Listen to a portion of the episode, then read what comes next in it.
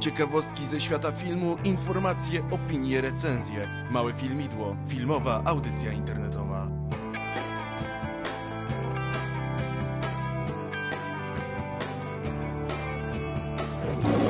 Zaprasza Jan Urbanowicz. Dobry wieczór albo dzień dobry, jeśli słuchacie tego rano, ale zakładam, że słuchacie tego odcinka wtedy, kiedy się ukazuje, czyli we wtorek o godzinie 20. No witajcie w 16 już odcinku mojego filmidła, w 16 odcinku tej drugiej serii. Mam nadzieję, że ten odcinek wam się spodoba, bo on będzie trochę inny. Niewiele będzie się różnić od tego, do czego chyba zdążyłem was już przyzwyczaić, ale trochę się będzie różnił, gdyż będzie jeden gość, z którym praktycznie cały odcinek będzie.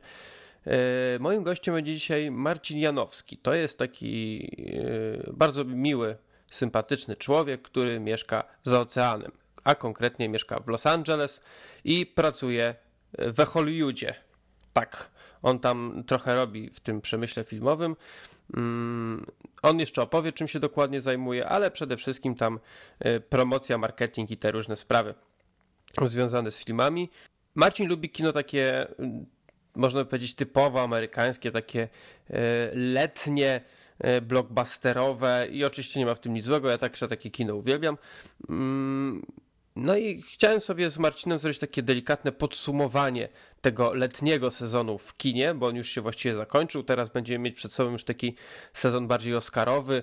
Będą wszystkie te, zaczęły się już festiwale rozmaite filmowe na świecie, te takie ważniejsze i filmy krążą po tych festiwalach i będą torować sobie drogę do Oscarów, które będziemy mieć na początku przyszłego roku. No i chcieliśmy zrobić właśnie takie delikatne podsumowanie tego, co mogliśmy w tym kinie zobaczyć w okresie letnim. Oczywiście nie wszystko, bo tego było strasznie dużo, więc wybraliśmy takie pozycje, które według nas były, można powiedzieć, najciekawsze. Część z nich były już omawianych tutaj wcześniej, na bieżąco, ale tak sobie stwierdziłem, że chciałbym zrobić właśnie taki mały, wiecie, taką kreskę i pod tą kreską sobie zrobić sumę tego wszystkiego, jak to wyszło, czy to był dobry sezon, czy nie.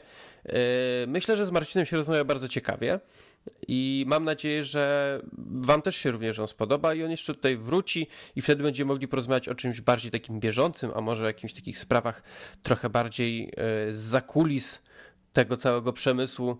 Nie wiem, czy Marcin może tak wszystko zdradzać, ale mam nadzieję, że część będzie mógł nam powiedzieć i w jakimś następnym odcinku kiedyś opowie nam o tym.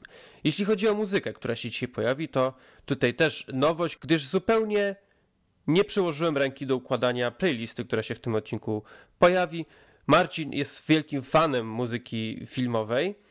Ma w swoich zbiorach trochę takich albumów i poprosiłem go, żeby wybrał kilka utworów, które mogłyby się wam spodobać i które on lubi. I myślę, że wybrał całkiem zacne. Powinny wam przypaść do gustu. Przynajmniej mnie przypadły. Więc tak, muzyka w dzisiejszym odcinku to całkowicie polecenia Marcina. Co jeszcze? No nie będzie ciekawostek, bo z Marcinem wyszła trochę długa rozmowa i jakoś tak stwierdziłem, że już chyba nie. Znaczy, że on tam parę ciekawych rzeczy powiedział i innych o innych filmach, więc myślę, że to wystarczy. Na pewno będą informacje, na które was za chwilę zaproszę. Kilka się nawet takich całkiem niezłych pojawiło, które przykuły moją uwagę. No i oczywiście stare kino. Stare kino też będzie nietypowe w tym tygodniu, gdyż razem z Marcinem poprowadzimy stare kino i będzie trochę inny film niż zwykle, ale taki, który też już jest poniekąd kultowy i myślę, że większość z was ten film widziała, a jeżeli nie widziała, to musi to nadrobić, ale taki, który często można sobie odnawiać i myślę, że sprawią wiele radości. No i co? No i na koniec, no to jak zwykle powiem wam, na co można by się przejść do kina w tym tygodniu. Jeśli chodzi o to, na czym byłem w zeszłym tygodniu, no to nowy film Zacka Braffa, Gdybym tylko tu był, polecam, ale nie jakoś wybitnie, no ale to mam nadzieję, że wam jeszcze opowiem o tym filmie jakoś tam w późniejszym odcinku może. Oraz byłem na Zanim zasnę z Nicole Kidman i Colinem Firthem. No to tutaj to było dla mnie naprawdę duże rozczarowanie. Spodziewałem się kapitalnego thrillera, tak mi się wydawało, że to będzie mnie czekać, a niestety półtorej godzinny film, który dosyć mocno mnie wynudził momentami, był taki strasznie się dłużył, Nicole Kidman świetna, Colin Firth byłby rewelacyjny, gdyby miał lepiej napisaną rolę.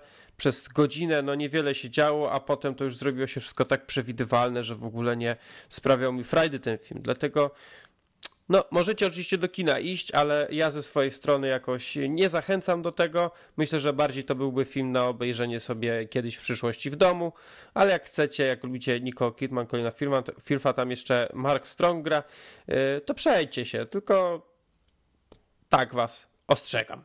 Dobra, zapraszam was teraz na odcinek numer 16 i na przegląd informacji z zeszłego tygodnia w pierwszej kolejności.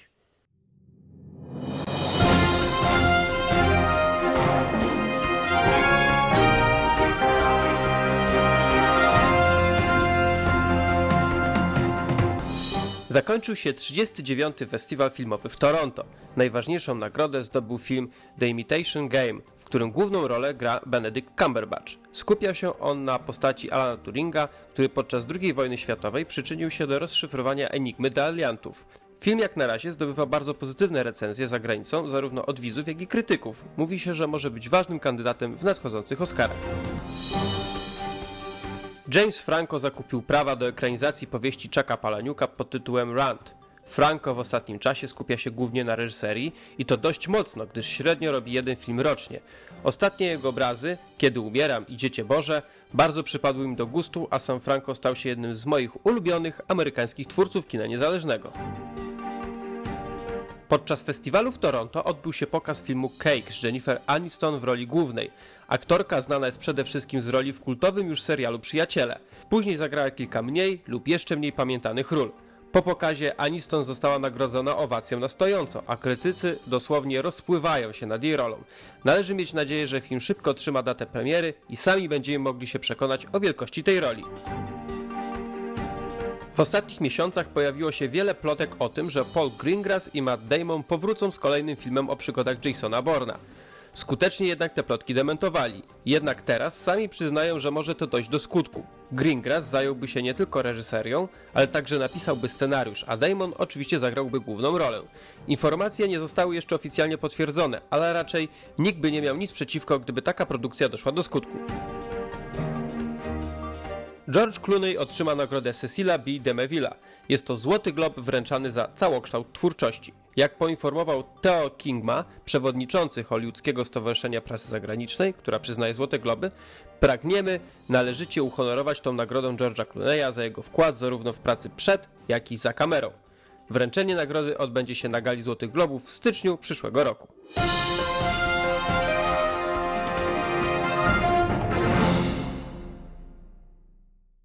Za chwilę posłuchamy sobie głównego motywu z filmu Afera Thomasa Crowna z 1999 roku, w których wystąpili Pierce Brosnan i Renée Russo. Jest to remake filmu z 1968 roku, w którym główne roli zagrali Steve McQueen i Faye Dunaway. Obie wersje widziałem, obie mi się bardzo podobają, ale jednak wersja z Pierce'em Brosnanem jakoś chyba bardziej przypadła mi do gustu. Uwielbiam Pierce'a Brosnana i on zagrał bardzo fajną rolę w tym filmie. Opowiada on o pewnym milionerze, miliarderze wręcz, który jest też takim playboyem i ma wszystko po prostu. I w takich wolnych chwilach zajmuje się kradzieżą dzieł sztuki. I na jego trop wpada agentka ubezpieczeniowa, w tej roli właśnie Renée Russo. Jak nie trudno się domyślić, nawiązuje się między nimi pewne uczucie, no i tutaj już później nie wiadomo co wybrać, czy miłość, czy jednak pracę. Bardzo fajny film, trzymający jak trochę nawet w napięciu, jest fajna akcja, jest dużo bardzo fajnego poczucia humoru, no i świetny Pierce Brosnan. Gorąco was zachęcam do obejrzenia sobie tego filmu, jeśli jeszcze go nie widzieliście. Ja go pierwszy raz widziałem już ładnych parę lat temu, leciał na jednym z kanałów telewizyjnych i przypadł mi bardzo do gustu. Lubię go sobie co jakiś czas powtórzyć. Więc tak, zapraszam was teraz na właśnie główny motyw muzyczny z tego filmu, a później na rozmowę z naszym gościem, która potrwa już praktycznie do końca odcinka.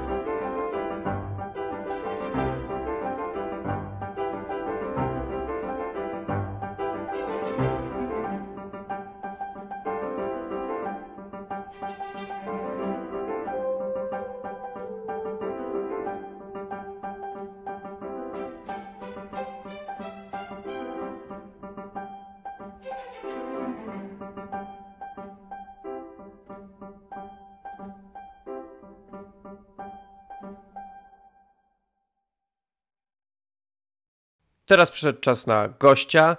Po raz pierwszy mam gościa spoza granic naszego cudownego kraju i to nawet jest gość z takiego kraju, który jest bardzo dobrze związany z filmami, bo jest gość właśnie z oceanu, ze Stanów Zjednoczonych, prosto z Los Angeles. Tam jest teraz środek nocy. Po drugiej stronie mikrofonu Marcin Janowski. Dzień dobry, witam wszystkich i dziękuję za szansę wypowiadania się na temat wspaniałej sztuki filmowej. Ty jesteś także powiązany z filmami. Możesz zdradzić, czym się zajmujesz, rzeczywiście tak, żeby tam, wiesz, nie było żadnych problemów później. Nie, mówię, jakbyś był w jakiejś mafii. Od 12 lat tutaj siedzę w Los Angeles i zajmuję się marketingiem i PR-em dla firm zajmujących się produkcją filmową, także miałem okazję pracy nad kilkoma fajnymi projektami od kiedy tutaj zacząłem, jak Matrixy 2 i 3, Ocean's 12 i ostatnio Wilka z Wall Street, Zrodzony w ogniu z Christianem Bale'em, także wiele różnych innych filmów, także nie mogę narzekać na nudę tutaj, jeżeli chodzi o pracę. I życie prywatne też zresztą, ale to już inny temat. Jak my kiedyś sobie rozmawialiśmy tak już prywatnie, to okazało się, że jesteś wielbicielem właśnie takiego kina blockbusterowego, takich wielkich hitów, czyli tego, co właściwie chyba Amerykanie robią w kinie najlepiej.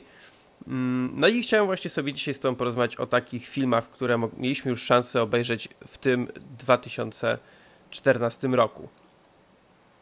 Okej. No i cóż, nie będziemy chyba przedłużać, bo to nie ma sensu. Mam nadzieję, że będziesz miał tam jakieś różne ciekawe opowieści w zanadrzu. Będziesz nimi sypać jak z rękawa. I na pierwszy rzut byśmy poszli właśnie z filmem, który rozpoczął tegoroczny sezon na takie kino, czyli niesamowity Spider-Man 2. Tak. Na pewno lato się od tego zaczęło, ale i też muszę się przyznać, bo ostatniego Spidermana obejrzałem nie na dużym ekranie, a na małym ekranie, bo z jednego lub drugiego powodu się nie załapałem do kina i byłem nawet zaskoczony, bo bardzo mało oczekiwałem od tego filmu, ale ten pierwszy był naprawdę fajny.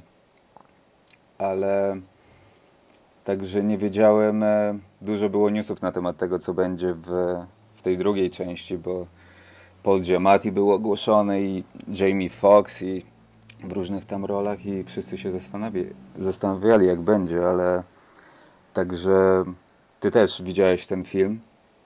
Tak, oczywiście, już byłem na nim 2 razy w kinie nawet. 2 razy? Tak, bo bardzo mi się podobał. Bardzo byłem nim zachwycony. Tak, dla mnie to był najlepszy Spider-Man, jaki był. Naprawdę? Do tej pory. No.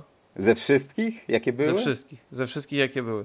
No, ja jednak pierwszy i drugi Spider-Man z Maguirem mi się bardzo podobały. Także, ale to ta sama historia jest z Batmanem, że pierwszy Batman z Michaelem Keatonem mi się najbardziej podobał i według mnie on jest najlepszym Batmanem do tej pory, ale nie wiem, ze Spider-Manem 2 tak jak wcześniej rozmawialiśmy, nie wiem, jakoś mi czegoś brakowało. Nie wiem, czy to dlatego, że oni się tak bardzo sfokusowali na tym nad postacią Jamie Foxxa, bo naprawdę jakoś czegoś mi brakowało w tym i może w pewnym sensie w pierwszym Spider-Manie z tym Lizardem Rice'a i Fansa też było coś, nie wiem, coś takiego prostego, że ta postać nie miała za bardzo wielu warstw, prawda? Mhm. Ale nie wiem, czy według ciebie za dużo było, że był Paul Giamatti i Jamie Foxx, czy wystarczył być jeden? Znaczy ja się trochę rozczarowałem, że było tak mało Dane DeHaana, bo on mi się bardzo w tym filmie podobał, ale też wiem, że zwłaszcza, że tam końcówka jakby trochę wskazuje na to, że on się pojawi później.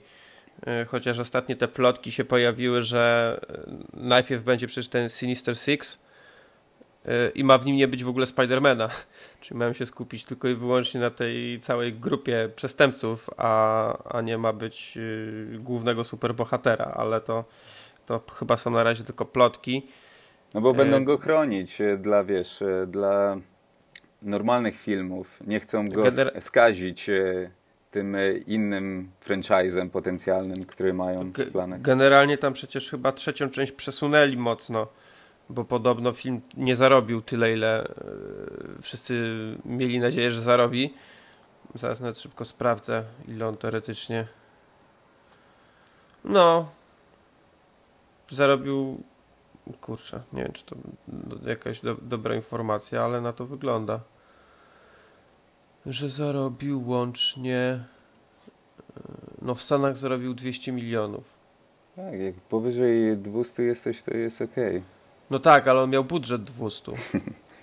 Ale niewiele. Ja pamiętam, patrzyłem międzynarodowo, że nieźle poszło, ale tak jak powiedziałeś, nie było tak, jak wszyscy mieli nadzieję, także to jest zawsze problem. I co mnie bardzo zdziwiło, bo mówię, dla mnie ten film był naprawdę świetny i trochę dziwne, że on tak się słabo przyjął. Dlatego chyba trzecią część przesunęli wstępnie na 2017 rok, co jest dosyć późno. No ale to jest Sony. Gdyby to był Marvel, to by na pewno już w tym roku zrobili trzecią część.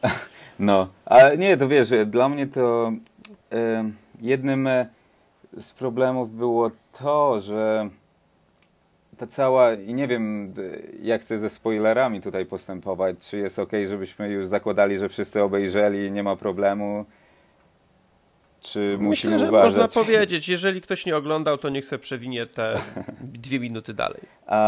Ale nie wiemy, ile osób jest zna to, co się wydarzyło w filmie z książek, z komiksów, bo wiele osób tutaj narzekało po tym, jak film wyszedł. To zanim ja obejrzałem, nawet dotarły do mnie te informacje, że nawet... To, co Gwen Stacy na sobie nosiła, ubrania, które miała na sobie, to były identyczne ubrania, które miała na sobie w komiksie, jak właśnie zginęła. Także właśnie to wielu takich zahartowanych fanów, im się to nie spodobało, bo tak naprawdę oddali całą historię, że po prostu tacy prawdziwi fani się spodziewali tego i dostali to. Jednym się podobało i jednym się nie podobało. Ale tak, z tego, tak jak powiedziałeś, Zielony Goblin na pewno się ma największych zwolenników, ale to tak jest zawsze. Nawet z tymi filmami Maguire'a to każdemu się podobał Zielony Goblin i te bomby, które zawsze rzuca i te jego, on ma zawsze najlepsze gadżety, nie? Mhm. No, jego było bardzo mało, dużo ludzi pewnie czuło się oszukanych, że w zwiastunach było pełno tych różnych scen z tymi jego przeciwnikami, a się ostatecznie okazało, że jest tylko jeden. No tak. Tak naprawdę przez prawie cały film. No ale ogólnie film na tak. Prawda? To jest film, który był udany, mimo że, no tak jak mówię, nie przyjął się trochę w box office, to jest to naprawdę udana kontynuacja. Mnie się podobał o wiele bardziej od jedynki. Bo dużo humoru, bo przede wszystkim to jest film zabawny, nawet wielu kobietom, które z nami, które ten film widziały, które nie są w ogóle fanami filmów takich, wiesz, o superbohaterach, to były tym filmem naprawdę, można by powiedzieć, oczarowane w pewnym sensie, więc uważam, że to jest naprawdę dobry film i czekam na kontynuację, nawet jak dopiero w 2017, to i tak czekam i będę chciał obejrzeć. No, nie wiem, zobaczymy, bo tak naprawdę mi naprawdę bardzo szkoda tego całego, bo wszyscy wiedzą, że oni są parą w prawdziwym życiu, Andrew Garfield i Emma Stone, i oni mają naprawdę fajną taką chemię ze sobą na ekranie i to właśnie szkoda było, bo ja nie jestem wielkim fanem akurat Spidermana, komiksów Spidermana, także jak słyszałem te właśnie zdania ludzi, którzy są, to naprawdę ludzie byli rozczarowani tym, że oni się zdecydowali, żeby ją zabić i właśnie nie mieć już tego związku ich na ekranie, który naprawdę bardzo fajnie działa. Ona jest bardzo fajną aktorką i tak się czuje, jakby była twoją dziewczyną, nie? No, że, ale kiedyś musi przyjść kiedyś Mary Jane. No tak. Wcześniej lub później. Innym takim filmem, który był bardzo głośnym hitem, jeśli chodzi o tego rodzaju kino, to była nowa Godzilla w reżyserii Garetha Edwardsa. Gościa, który teraz będzie robić spin-off Gwiezdnych Wojen. Tak. Ty widziałeś film? Tak. I jak? Znam twoje zdanie, bo chyba z tego, co jak dobrze pamiętam, to tobie się nie podobał. No nie. A moim... To znaczy... Mi się podobał, ale mi się podobał z tego punktu widzenia, że oglądałem ten film, że oglądałem film o Godzilli. Także te postacie, które tam wsadzili ludzkie, to były takie sobie i były bardzo takie jednowarstwowe, żeby tak powiedzieć, ale jeżeli chodzi o samą Godzillę, to wszystko mi się podobało, co widziałem. I ja wiem, że ludzie narzekali, że to jest, że nie było tak dużo widać, że teraz jest inna technologia niż była wcześniej, że mogli pokazać więcej, ale cały czas się zdecydowali na ten trik, gdzie tak teaserowali trochę tą Godzillę, prawda? Trochę pokazali, trochę pleców, trochę ogona, trochę rogów i tak dalej. Ale też ludzie zapominają, że oni pokazywali te inne, te dwie... tych ich wrogów, tych muto, prawda? Ale i też, to jest inna sprawa. Ludziom się nie podobało, jak były zaprojektowane te stwory muto, a mi się bardzo podobały. Także to, że tak mocne linie, te oczy były takie ścięte bardzo, ale wyakcentowane w sposób, który były bardzo widoczne. Tam kilka było takich dziwnych wpadek, że na przykład, jak wiesz, jeden z tych muto się wdziera do tej góry, tam gdzie mają nuklearne składy w Nevadzie, prawda? To było trochę dziwne, że tam ci żołnierze latają po tych schowkach i tak dalej i nagle otwierają jedne drzwi i jeden z tych stworów muto już idzie do Las Vegas i już ukradł im to, co mieli, nie?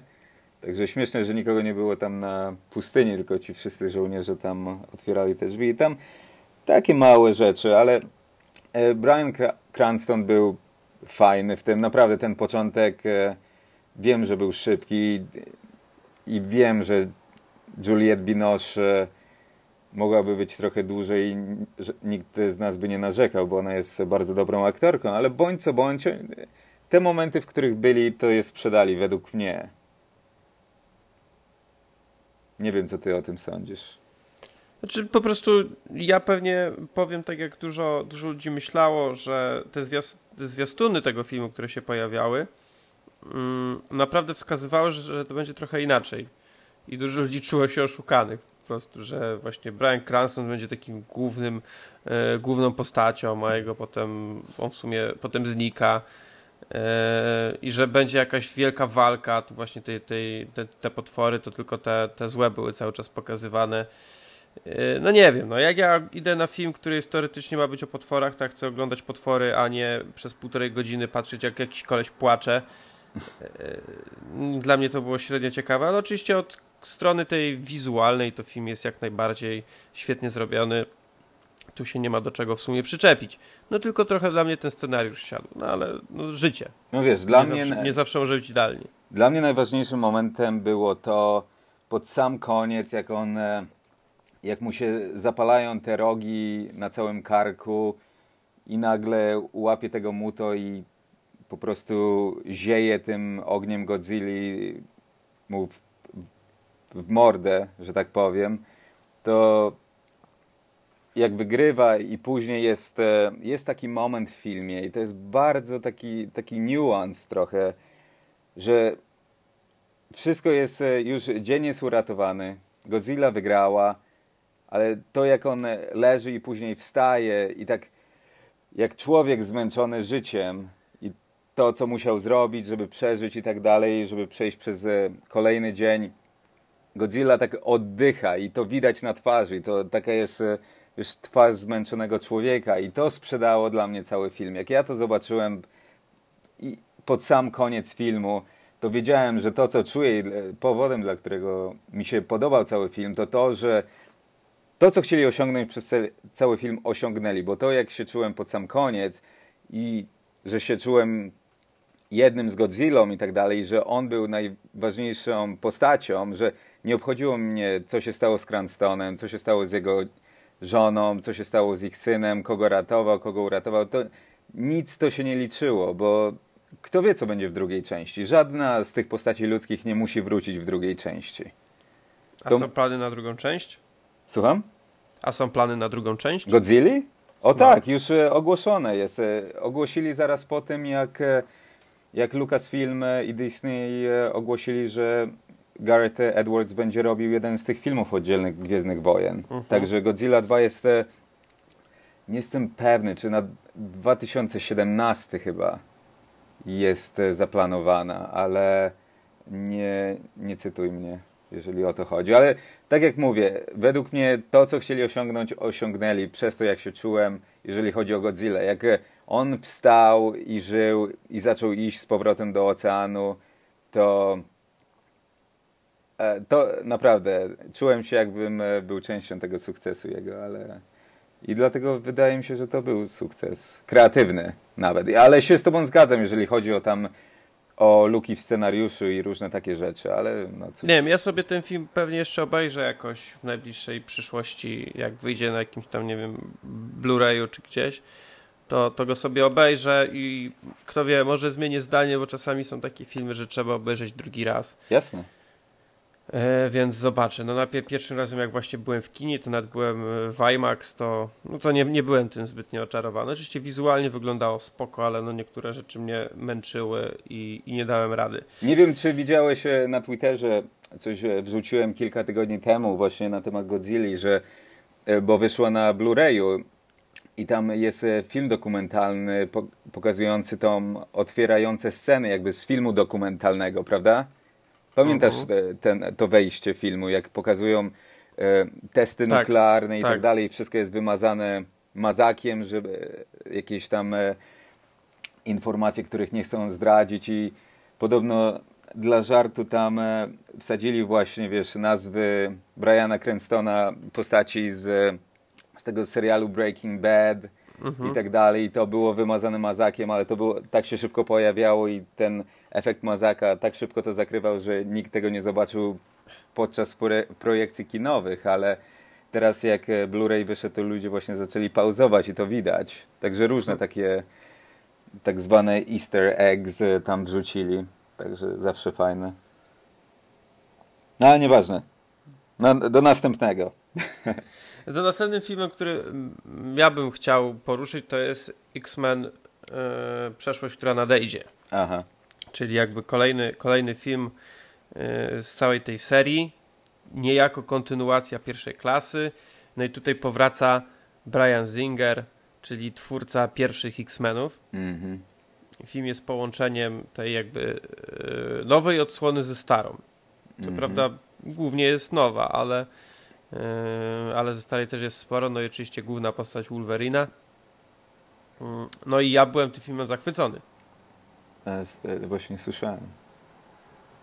Dla mnie ten film naprawdę był znakomity, bo już pierwsza klasa bardzo mi się podobała. Pierwsza klasa według mnie była kapitalnym restartem i tutaj jako kontynuację wypadło to znakomicie. Ja wyszedłem z kina, jeszcze kolega akurat w kinie też spotkałem, okazało się, że był na tym samym seansie co ja i on mówi, że to samo powiedział co ja, że to najlepsi X-Meni. Nie no, wiesz, mi się, tak jak tobie, mi się pierwsza klasa bardzo podobała. Ja byłem po prostu... Po pierwsze, niczego się nie spodziewałem po pierwszej klasie i według mnie była fantastycznym filmem i dlatego też Matthew Vaughn, który też jest współscenarzystą X-Menów drugich, tych Days of Future Past, on też Kick-Assa zrobił pierwszego i też był rozważany jako reżyser Nowych Gwiezdnych Wojen. Czym ja się zachwycałem, zanim ogłosili J.J. Abramsa, bo Kick-Ass był super i właśnie X-Men pierwsza klasa był super, także dużo tam było. Widziałem jakby wizji w tym, co on robił na inne rzeczy, ale nie wiem, z tym się bałem, że to wszystko się trochę rozpadnie, prawda, bo przed pierwszą klasą moim ulubionym tak naprawdę momentem w tym wszechświecie X-Menów to było, wiesz, otwarcie pierwszego filmu X-Menów, prawda? Pamiętam, jak w kinie siedziałem i otwiera się pierwsza scena, jest Polska, 1939 rok.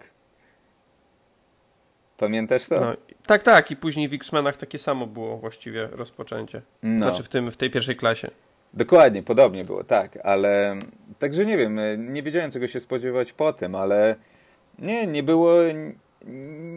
Nie podobał mi się tak, jak mi się podobała pierwsza klasa, bo jednak ja lubiłem tych nowych, całą tą nową ekipę ludzi. Według mnie Fassbender, to jak on był pokazany w pierwszej klasie, on był prawie jak Indiana Jones, tam poszukiwał tych innych mutantów. Ta scena w barze po prostu była niesamowita, prawda? Mhm. Ale... Z Wolverinem. Tak, nie, dokładnie. To, wiesz, a tutaj, nie wiem, to jest taki, wiesz, moment, gdzie wiele filmów ma podobny element, że straszliwie dużo rzeczy łączą i dla mnie czasami wystarcza normalna, prosta opowieść o jakiejś grupie postaci, bez łączenia, prawda, tych grup różnych mutantów z różnych osi czasu. Ale nie wiem, co ty o tym sądzisz. Tobie się podobało? Mnie się podobało to, bo chciałem, jak się dowiedziałem, że Bryan Singer w ogóle robi ten film, bardzo mnie to cieszyło, bo wrócił koleś, który zrobił poprzednią serię, w sensie 2 pierwsze filmy i wyszło mu to znakomicie. Później te filmy już były, no do czasów pierwszej klasy w sumie były już takie sobie. I wrócił gość, który dobrze wie, jak to zrobić. Przynajmniej to tak uważałem. Potem to potwierdził i połączył ze sobą właśnie 2 światy. Ja się trochę bałem, że to będzie za bardzo połączone. W sensie, że dokładnie. Wiesz, że będzie na równi mniej więcej będą stare postacie i nowe. Okazało się, że właściwie te stare to tylko taki, wiesz, wstęp i potem domknięcie wszystkiego było, a główna akcja jednak toczyła się wokół tych postaci z pierwszej klasy. Więc to było moim zdaniem super zagranie i ten film wyszedł naprawdę... Naprawdę bardzo dobry, chyba najbardziej mi się podoba ze wszystkich X-Menów, mimo że oczywiście nadal uwielbiam 2 pierwsze części, to ten no, świetny był, tutaj też właśnie świetnie zagrany, przede wszystkim właśnie przez Fassbendera i McAvoya, no to goście naprawdę potrafią, inaczej, oni świetnie zastąpili tych swoich poprzedników, czyli Patricka Stewarta i Iana McKellena. No, absolutnie, oni tak. Tamci byli genialni, ale ci po prostu pokazali, że też mogą świetnie w te postacie wejść. Tak, i dlatego mi się to podobało, wiesz, nie byłem kompletnie przeciwny temu, co robili właśnie z tym filmem, bo ta nowa, młoda ekipa tak super te postacie swoje wykreowała, że po prostu kupowała, że ten jest ten i ten jest ten, prawda? Nie było żadnego problemu. Także na pewno, i teraz też śmiesznie, bo w zeszłym tygodniu chyba słyszałem, że McAvoy mówił, że się przygotowywuje do ogolenia swojej głowy, do następnego X-Mena, żeby być bardziej jak Patrick Stewart. Także kto wie, co będzie, ale trzeba czekać, nie? No trzeba, ale ja z chęcią zobaczę kolejny film, bo to, co widzę do tej pory w tych 2 ostatnich, no to naprawdę jest to, co ja chcę oglądać. Bardzo mi się to podoba. Historie są bardzo fajne, więc no zobaczymy. Wiesz, czas pokaże. Ja lubię wszystko, co ma jakieś fajne ucieczki z najróżniejszych budynków, także ta ucieczka Magneto z Pentagonu była super, nie? Tak, to była w ogóle z Quicksilverem, to była rewelacyjna scena. No, także... Quicksilver się teraz też w Avengersach pokaże, tylko już trochę inny Quicksilver.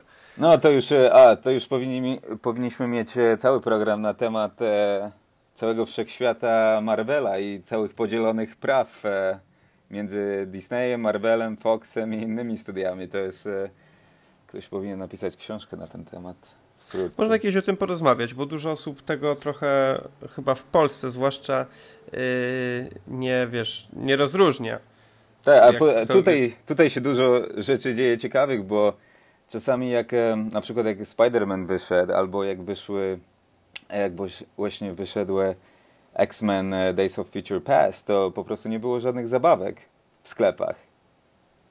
Tutaj, a zazwyczaj wiesz, to jest normalne, że wychodzi jakiś wielki film, na przykład jak ostatnio nowy film z żółwiami ninja i wiesz, zabawki były wszędzie. Właśnie te różne prawa podzielone Marvela i Foxa sprawiają, że się trochę biją za kulisami i po prostu wiesz, Marvel nie da im praw do promocji przez zabawki, a tamci nie chcą im oddać praw do postaci, prawda? Także to wszystko jest postawione na głowie, no ale... To jest tak samo jak właśnie, bo X-Meni są Foxa, Spider-Man prawa należą do Sony, a na przykład Avengers no to robi normalnie Marvel, a Spider-Man się w komiksach w Avengers pojawiał. Czy tak samo jak... Nie pojawi się.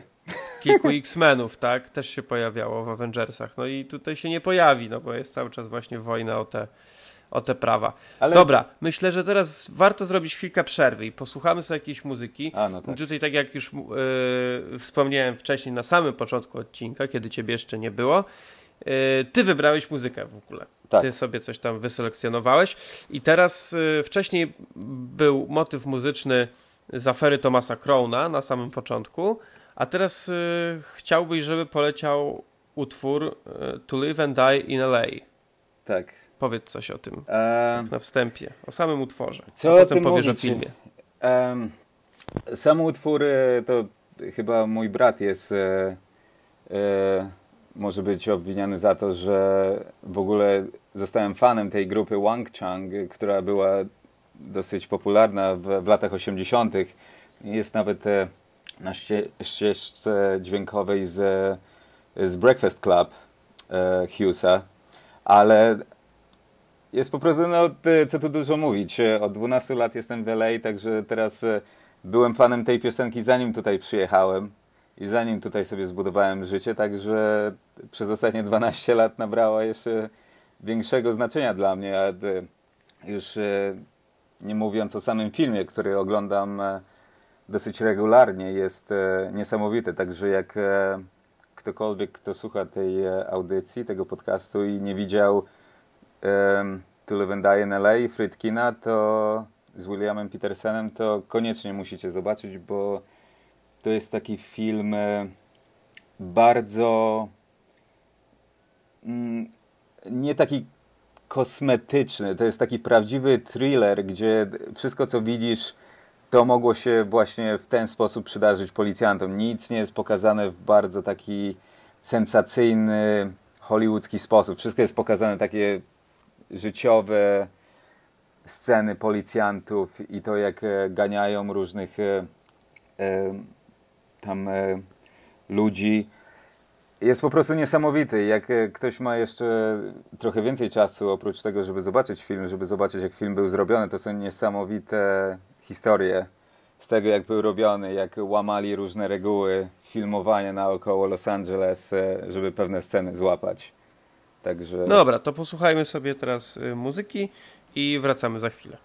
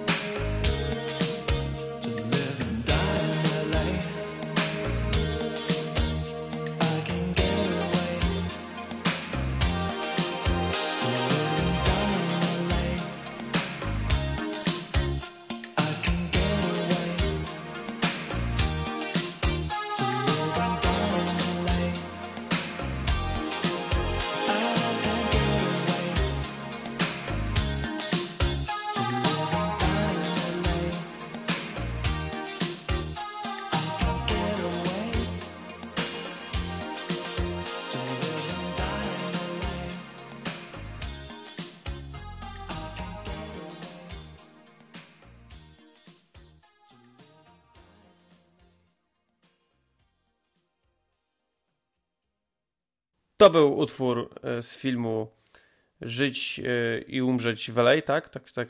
Czy na odwrót? Jak to nas przed? Żyć i umrzeć w Los Angeles. Pierwsze jest życie, później jest śmierć, jak się ma szczęście. Ale wiesz, jak to jest z tytułami, nie? Różnie można nazwać film. Zrobił go William Friedkin, który wyreżyserował wcześniej m.in. Francuskiego Łącznika czy Egzorcystę, jeśli dobrze pamiętam. Jeszcze na marginesie Sorcerer wyszedł właśnie na Blu-rayu, także to jest inny jego film, który tak trochę niepamięć zszedł, ale jest po prostu niesamowity. Ja sam dopiero niedawno go obejrzałem, także jak macie okazję, też obejrzyjcie sobie to. Niesamowity reżyser William Friedkin. I w tym filmie główne role zagrali William Peterson, którego dużo osób może kojarzyć z serialu CSI, tego dziejącego się w Las Vegas. On tam grał główną rolę. Gra tutaj również Willem Dafoe. John Torturo również jest tutaj do zobaczenia. Czy Dean Stockwell. Dean Stockwell to mi się zawsze będzie chyba kojarzyć z tym serialem Quantum Leap. Nie pamiętam, jaki był polski tytuł tego, co gość w czasie podróżował i każdy odcinek, że się wcielał w postać, w kogoś tam wcielał. Był w czymś ciele i tak skakał, żeby wrócić do swoich czasów. Bardzo fajnie. Scott Bakula chyba grał w tym serialu. Tak. Nigdy nie oglądałem tego serialu, ale masz rację. Nie, ja go lubiłem. On leciał tam jakoś w latach 90. na TVP2 chyba. I ja go lubiłem oglądać zawsze jakoś tak. Pewnie byłem za bardzo zafascynowany Airwolfem. No, to każdy chyba ogląda Airwolfa. No dobra, przeszliśmy sobie przez Spidermana i przez X-Menów i przez Godzillę, bo z Marcinem robimy sobie takie podsumowanie kina letniego, bo teraz zacznie się sezon już na takie kino typowo oscarowe, więc już takich przebojów lekkich i przyjemnych będzie coraz mniej, bardziej się będzie pojawiać cięższe trochę kino. Więc fajnie było zrobić sobie takie podsumowanie tego wszystkiego, czy ten rok był dobry, czy niedobry. I bardzo fajny film się też pojawił z takiego gatunku sci-fi, co do którego nie miałem jakichś większych oczekiwań i bardzo pozytywnie mnie zaskoczył, czyli Na skraju jutra, Edge of Tomorrow. Tam gra Tom Cruise i przepiękna Emily Blunt. Który, jeżeli mam być szczery, nie byłem wielkim fanem przed tym filmem i mnie kompletnie przemaglowała podczas tego filmu tą postacią i jestem wielkim fanem, z którego faktu się cieszy moja żona, która ją lubi od dawna, od czasów Prady. Ale... No tam faktycznie grała tam. No, także nie, naprawdę... Też byłem zaskoczony i to jest naprawdę film, na który poszedłem bez żadnych...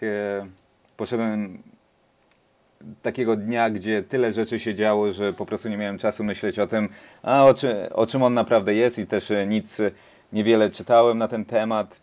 Nawet jeżeli mam być szczery, nie wiedziałem, że on jest oparty na innych materiałach już istniejących. Także nie pamiętam autora, ale poszedłem na niego i byłem naprawdę bardzo zaskoczony. To znaczy zaskoczony i niezaskoczony, bo jestem dużym fanem Douga Limana. Nie ma filmu jego, który mi się nie podobał. Nie wiem, na jakim rankingu jest u ciebie Jumper, ale mi się bardzo podobał ten film i za każdym razem, też się podobał. Jak jest w telewizji, to zawsze oglądam. Także wiesz, dla mnie film Douga Limana, może dlatego też się nie przejmowałem niczym, żadnymi artykułami, ani nic takim, bo po prostu wiedziałem, że Doug Liman to zapłacisz, wart jest cena biletu, nieważne jaki film będzie, nie? A tym bardziej, że masz Toma Cruise'a i oczywiście wiesz, oni nie byli chytrzy tam w zwiastunach, jeżeli chodzi o Billa Paxtona, który ma super rolę i który jest po prostu, według mnie jest po prostu jednym z najfajniejszych aktorów, którzy pracują w Hollywood obecnie i jestem zszokowany, że nie występuje w większej ilości filmów, ale może nie musi, ale super film. Super film. Ta cała... Nie wiem, czy ty lubisz takie filmy, które wracają, wiesz, tak się przewijają jakby kaseta do tego samego jakby momentu. Lubię, tak. To było bardzo fajnie tutaj pokazane i w związku z tym, co tam się właśnie działo, też było w tym filmie sporo humoru, zwłaszcza od Toma Cruise'a, co też jakby tak mnie bardzo pozytywnie zaskoczyło, że Tom Cruise nie ma tej samej miny takiego smutnego pieska, że komuś znowu mu porwali albo musi kogoś zabić, czy coś w tym rodzaju, tylko właśnie takie poczucie humoru mógł trochę pokazać w tym filmie. I to mi się bardzo też w nim spodobało. To mi się spodobało to, że nie grał superbohatera. Że naprawdę ten film się zaczął od tego, że jest... Jestem tutaj od PR-u, pomogę wam wygrać wojnę w mediach, tak dalej, tylko mi powiedzcie, gdzie jest moje biurko i wszystko będzie okej. I on naprawdę on sprzedał to otwarcie według mnie, że naprawdę wierzysz w to, że on nie powinien tam być, nie ma zielonego pojęcia, co robi. I to, jak on buduje tą wiedzę swoją i te najróżniejsze techniki walki, używanie pistoletów i tak dalej, bo on nic nie wie na samym początku, prawda? No tak, i on musi się wszystkiego nauczyć. To jest właśnie też fajne, że on nie jest od razu jakimś mega żołnierzem, który zaraz wszystkich rozwali, tylko on jest taką ciapą, która dostaje bęcki i musi się wszystkiego nauczyć. No tak, to jest film dla ludzi. To jest film dla ludzi, którzy zawsze narzekają, że zabili go i uciekł. Bo tutaj go zabili i uciekł kilka razy. No tak, no. W sumie rację. No, dokładnie. Także, ale tak jak mówię, to, ta cała... śmiesznie, bo to jest film właśnie z firmy, która jest mi bardzo bliska, bo moja pierwsza praca była w tej firmie Village Roadshow. To jest film zrobiony w współpracy Warner Brothers i Village Roadshow, która też zrobiła Matrixa i nawet w pewnym momencie z tymi stworami trochę widać te sentinele z Matrixa, według mnie, jak one się tak zatrzymują, zanim zaatakują, prawda? Tak. To było podobne w rewolucjach Matrixa, jak on wchłaniał te sentinele, jak z Trinity jest w tym statku, jak lecą do miasta robotów, ale nie, po prostu po tym, jak obejrzałem film, obejrzałem kilka tam na YouTubie filmów z produkcji tego filmu i oni naprawdę ciężko pracowali nad tymi scenami na plaży i to wszystko było zrobione naprawdę, druty wszędzie, oni w tych kombinezonach, exoskeletonach latali po tej plaży i wiesz, to było tak zrobione, żeby to wyglądało jak najlepiej. Także widać było tą pracę każdego, a Tom Cruise, wiesz, to jest naprawdę, on jest gwiazdą filmu, nieważne co ludzie mówią i tak dalej, to on jest gwiazdą filmu i całego przemysłu, on jest naprawdę niesamowitym jakby konsulem całego przemysłu filmowego i według mnie, wiesz, zobacz ile jest teraz... Zaczęli kręcić Mission Impossible 5 i ludzie są zainteresowani cały czas, także nie wiem, jestem ciekaw tylko co sądzisz o zakończeniu Na skraju jutra. Jak ci się podobało zakończenie? Czy byłeś rozczarowany, czy... Nie, było takie, tu nie chcę zdradzać jakie było, bo może ktoś nie widział filmu, ale uważam, że było w porządku. Że było takie normalne. Tak, no chyba, wiesz, no. Po całym filmie, jak wiesz, złota reguła jest taka, że głównego bohatera się nie zabija. Po tym, jak go przez półtorej godziny kilka razy zabijali, także do pewnego stopnia tak nie jesteś pewny, jak się zakończy, bo już na tym etapie nie wiadomo, prawda? Nie wiadomo, co wybiorą. Albo się zakończy tak jak normalny hollywoodzki film, albo się zakończy trochę inaczej. I tak jak powiedziałeś, tu jest tak trochę pół na pół, ale nie będziemy zdradzać. Już chyba jest na płycie wszędzie. U nas nie wiem, muszę sprawdzić, ale jeżeli jest, to na pewno sobie zakupię, bo tak jak mówię, to jest naprawdę jeden z fajniejszych filmów tego roku. bo bardzo pozytywnie mnie zaskoczył. Nie miałem co do niego żadnych oczekiwań. Poszedłem, a tu patrzę, super. Już nawet nie poszedłem ze względu na Toma Cruza, poszedłem tam dla Emily Blunt. I no, wyglądała no po prostu bosko w niektórych scenach, dlatego byłem zadowolony. Tak, w sumie tak. Ten film mógłby być o niczym. Jakby była sama Emily Blunt, to i tak by mi się podobał. Rozumiem, oczywiście. A ja jeszcze raz wspomnę, że Bill Paxton jest po prostu niesamowity w tym filmie też. No tak, on ma taką drugoplanową rolę, ale też bardzo fajną. Dużo humoru wnosi. Na pewno. Dobra, bo tych filmów tu już było trochę w tym roku ogólnie, ale też nie chcemy przechodzić przez wszystkie, tylko takie wymienić, takie chyba wszystkie, które są warte naprawdę wspomnienia. Więc może tak krótko o bardzo fajnej komedii 22 Jump Street, Channing Tatum i Jonah Hill. Kontynuacja filmu 21 Jump Street. Już jest zapowiedziana część trzecia, co mnie bardzo cieszy, bo poszedłem właśnie na tą drugą część do kina i doszedłem do wniosku, że to jest jeden z niewielu przypadków, gdzie kontynuacja jest po prostu pierwsza od oryginału.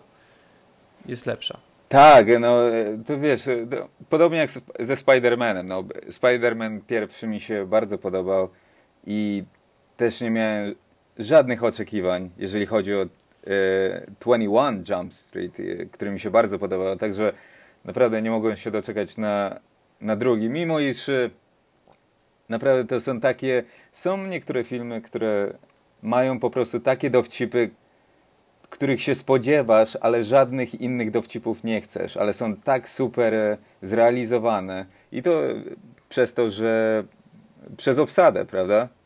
Najbardziej, ale oni naprawdę sprzedają te dwie postacie i tam te postacie drugorzędne też są fajne i dodają do tego całego wszechświata, ale oni są naprawdę we dwóch, Jonah Hill i Channing Tatum naprawdę są fajni. I to też jest ciekawa historia, bo nie wiem ile z osób zna to, jak oni tam podchodzili do produkcji tego i Jonah Hill starał się go przekonać, żeby zrobił pierwszą 21 Jump Street I Channing Tatum mówił, że sorry, ale ja nie jestem śmiesznym aktorem, ja nie umiem być śmieszny. A on mu powiedział, wiesz, zaufaj mi i będzie okej. I on mu powiedział tak i zrobili i reszta to historia. I pierwsza była super, ta druga była super, tak jak powiedziałeś, lepsza od pierwszej nawet, także mam nadzieję, że numer 23 jeszcze bardziej podkręcą. Jeśli chodzi o kontynuację i ktoś nie widział tego filmu, to niech koniecznie obejrzy sobie napisy końcowe, bo tam jest właśnie bardzo fajny taki dowcip zrobienia kontynuacji filmowych. Okej, ale nie chcę nic mówić. I polecam gorąco ten film też ze względu na rolę Ice Cube'a, bo sceny, w których się Ice Cube pojawia, no są przegenialne. Tak, on sobie wyrobił śmieszną rolę tutaj, bo chyba go wszyscy znamy z takich filmów prawie disneyowskich, czy Już tam jesteśmy i tak dalej, prawda, gdzie prawie gra rolę takiego zwariowanego ojca, ale tutaj fajnie, bo trochę wraca tak do swoich bardziej jak to powiedzieć, przygodowych rdzeniów bycia kreatywnego. Tak, to zawsze i tak dla mnie będzie film Friday z 95 roku. To będzie dla mnie chyba taki, zawsze to będzie dla mnie Ice Cube. Dla mnie Boys in the Hood. Nie. Pamiętam, jak oglądałem ten film właśnie jeszcze na VHS-ie kiedyś, dawno temu. Który? Piątek. Boys in the Hood to już tak nie pamiętam, też widziałem, ale chyba raz. Ach. Tam grał jeszcze... Kto tam jeszcze grał z nim? Lawrence Fishburne, Cuba Gooding Jr. Tak, tu już pamiętam. Tak, dobra. Kilka osób, ale to też śmieszne, bo mój pierwszy dzień tutaj w Los Angeles, jak przyleciałem samolotem, to mój kolega, który miał mnie odebrać, się zdecydował, że pojedzie sobie ze znajomymi do Las Vegas i musiałem sam sobie skombinować samochód do wynajęcia i właśnie ta firma była w Inglewood, gdzie właśnie kręcili Boys in the Hood. Także Musiałem tam pojechać z walizkami i szybko wyjeżdżać. Ale wszystko jest ok. Dobra, skupimy się jeszcze na chwilę na pewnej animacji. Jak wytresować Smoka 2. Kontynuacja kolejna. Dużo tych kontynuacji w tym roku. I ja już omawiałem ten film tam w którymś odcinku. Tak. Ale też byłem nim zachwycony. Naprawdę kapitalny film, dużo fajnego humoru. Widać, że DreamWorks wraca trochę do formy, bo jednak po tych wszystkich Shrekach to oni tak podupadli delikatnie, a teraz znowu zaczynają robić filmy, które są i świetnie zrobione wizualnie, ale również mają fajny scenariusz, fajne postaci mają, no i fajne dialogi. Tak, no. 3 razy fajnie powiedziałem. No to hej. Chcesz 4. raz powiedzieć? Fajnie? Powiedziałem, jak wspomniałem o tym, że 3 razy. A tak. Nie, jeżeli chodzi o ten film, to naprawdę mi się pierwszy tak bardzo podobał. Byłem... Wiesz, no, z tymi filmami czasami, wiesz, człowiek w życiu każdego człowieka się dużo dzieje. Nie można, wiesz, przeczytać każdego artykułu i na każdy film, na który się idzie, ale to był naprawdę znowu film, o którym nic nie wiedziałem tak naprawdę, oprócz plakatu i zwiastuna. I pierwszy był dla mnie rewelacja. Nawet jest jakiś pewny element ich animacji, który... Ludzie zawsze mówią o Pixarze i Pixar jest niesamowity w tym, co robi, ale jest zawsze różne tam... Wiesz, piękność tej całej sztuki animacji komputerowej polega, że ci ludzie naprawdę siebie gonią. Pixar coś zrobi, później DreamWorks coś zrobi. Każda firma używa podobnych tam technologii do animacji i ma też swoje własne technologie, które tylko wewnątrz używają i to jest tylko dla nich, z nikim się nie dzielą tymi technologiami i tak dalej. I ja pamiętam nawet taki film DreamWorksa Over the Hedge. Pamiętasz ten film? Był. To, jak ja ten film zobaczyłem, to dopiero jak zobaczyłem How to Train Your Dragon, to znowu zobaczyłem te same elementy, które widziałem w Over the Hedge, bo Over the Hedge był naprawdę... Animacja w tym filmie była bardzo, bardzo dobra.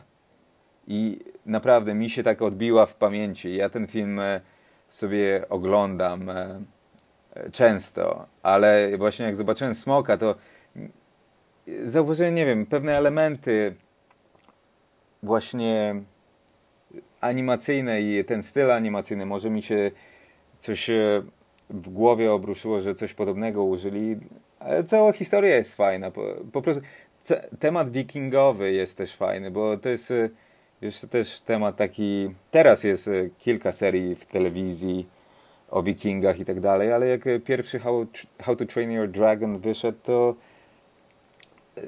to nigdy nie było używane jakby w filmach animacyjnych, ale super im wyszło i ta postać jego ojca, wiesz, grana głosu użyty przez Gerarda Butlera, to nawet ta postać była super, ten ojciec jest super i inne postacie też, to cały po prostu zbudowali jakby świat z tego. Dlatego były takie mini epizody w telewizji i tak dalej. I to mi się wszystko podobało i ludziom się podobało, dlatego zrobili drugi i ten drugi naprawdę wszystko podkręcił. Tak jak ty mówiłeś w swoim też, tak jak powiedziałeś, nie będziemy się skupiać tutaj w detalach, ale tak jak powiedziałeś w swojej recenzji, że naprawdę wszystko jest podkręcone. Jak pierwszy był 10, to tutaj wszystko jest podkręcone do 12-13, prawda? I to, że jego żona odkrywa ten świat tych innych smoków i te całe różne legendy z pierwszej części mają więcej sensu, to wszystko tak buduje na tym świecie i to na pewno jest... Nie mogę się doczekać na 3, którą chyba ogłosili w tym tygodniu, że trochę się przedłuży czekanie na tą 3, tak? Możliwe, nie pamiętam, ale jest ogłoszona w każdym bądź razie, więc na pewno zobaczymy i bardzo fajnie, bo tak jak mówię, to jest udany film, ciekawy i nie tylko dla najmłodszych. DreamWorks wraca do formy i ciekawe, co pokażą w przyszłym roku. Z animacji w tym roku to znowu Disney wchodzi. O jakimś tam tym robocie, czy o czymś tam. Big Hero 6. Big Hero 6, o właśnie. To widziałem zwiastun niedawno w kinie i też się zapowiada fajnie, zwłaszcza, że uważam, że Disney również wraca do takiej dobrej formy, zwłaszcza po Frozen z zeszłego roku, który ja byłem oczarowany. Tak, na pewno. Ta postać tego bałwana i tego sprzedawcy w tym sklepie była... Ja zawsze się skupiam na... oczywiście każdemu się podoba cały film albo nie, ale naprawdę te małe elementy, te małe postacie, z których właśnie te studia jak Disney i nawet DreamWorks są znane właśnie i Marvel nawet robi w tych swoich filmach, są małe postacie, które nie grają wielkiej roli w całym filmie, ale mają małe epizody i one często najbardziej się w pamięci ludziom zatrzymują. Dobra, przejdziemy teraz chyba już do filmu, że tak powiem, ostatecznego. Tu jeszcze było parę oczywiście tytułów po drodze, bo był przez wielu nieznoszony Transformers Wiek Zagłady, była ewolucja Planety Małp, która była znakomita, no ale i tak w tym roku, w tym sezonie, jeśli chodzi o takie kino, liczy się tylko jeden film, czyli Strażnicy Galaktyki, którzy mieli swoją premierę w Polsce jakoś chyba na początku sierpnia, jeśli dobrze pamiętam. I nie znam osoby, której by się ten film nie podobał. Wszystkim, jak mówiłem, idźcie, to wszyscy mówili, nie, no ale no może tak nie. A ja mówię, idźcie, i potem i tak wszyscy kupowali albo słuchali na Spotify ścieżki dźwiękowej z tego filmu, bo to jest genialny film. Ja byłem na nim 2 razy w kinie. My kiedyś o nim chyba sobie nawet rozmawialiśmy tak właśnie prywatnie. I jakie są twoje odczucia? To znaczy moje odczucia są takie, że mam dwie zabawki z tego filmu, które się na mnie teraz patrzą na biurku. Także jakby mi się nie podobał, to pewnie by tutaj nie stały i mnie teraz nie obserwowały. Od czego tutaj zacząć? Nawet nie wiem, bo to jest film, który... Ja nie chciałem w ogóle z nikim rozmawiać na temat tego filmu, jak go obejrzałem pierwszy raz, bo to jest jeden z takich filmów, na który człowiek idzie i to jest... Ja wiem, że ludzie mówili, o Jezu, to jest najlepszy film taki sci-fi od czasów Gwiezdnych Wojen i tak dalej. Ja to wszystko rozumiem, ale bądź co bądź to nie jest film, to nie są Gwiezdne Wojny, to jest coś innego, to jest coś na nasze czasy, to jest coś zrobione dla ludzi teraz. I są elementy z Gwiezdnych Wojen, które super działały i samo otwarcie, ta piosenka, która się zaczyna na czarno jest i później jakby słyszymy takie odbicia serca się zaczyna i widzimy Quilla jako małego chłopca i rozmawiałem z kilkoma osobami na ten temat i kto nie chciałby być w takiej sytuacji? To jest syndrom E.T. Kto by nie chciał być tym chłopakiem, który znajduje E.T.? To samo tutaj. Jaki chłopak, nawet dziewczyna w takim wieku, załóżmy kłopoty w domu, kłopoty w szkole, kłopoty na placu zabaw, nieważne, ale kto nie chciałby być porwany w środku nocy? Nie ma czegoś takiego i to od tego się zaczyna cała przygoda i już nic nie mówiąc od tego, że on wylatuje z tego szpitala przez to, że jego matka zmarła, prawda? Także to jest najgorsza strata, jaką sobie można wyobrazić. I wiesz, nie wiem, ile chcemy tutaj zdradzać, jeżeli chodzi o historię, którą wiemy, dlaczego go porwali pod koniec filmu, mniej więcej. Ale... Nie, cała przygoda się zaczyna i od tego, wiesz, łapie ciebie za gardło i później widzimy go na planecie Morag, jak szuka pewnego obiektu i jak w momencie jak zaczyna tańczyć, to jesteś nim i po prostu patrzysz na cały film przez jego oczy i to jest niesamowite. Już ten cały taniec, jak on tańczy, on łapie te zwierzaki, które na niego tańczą, które na niego skaczą.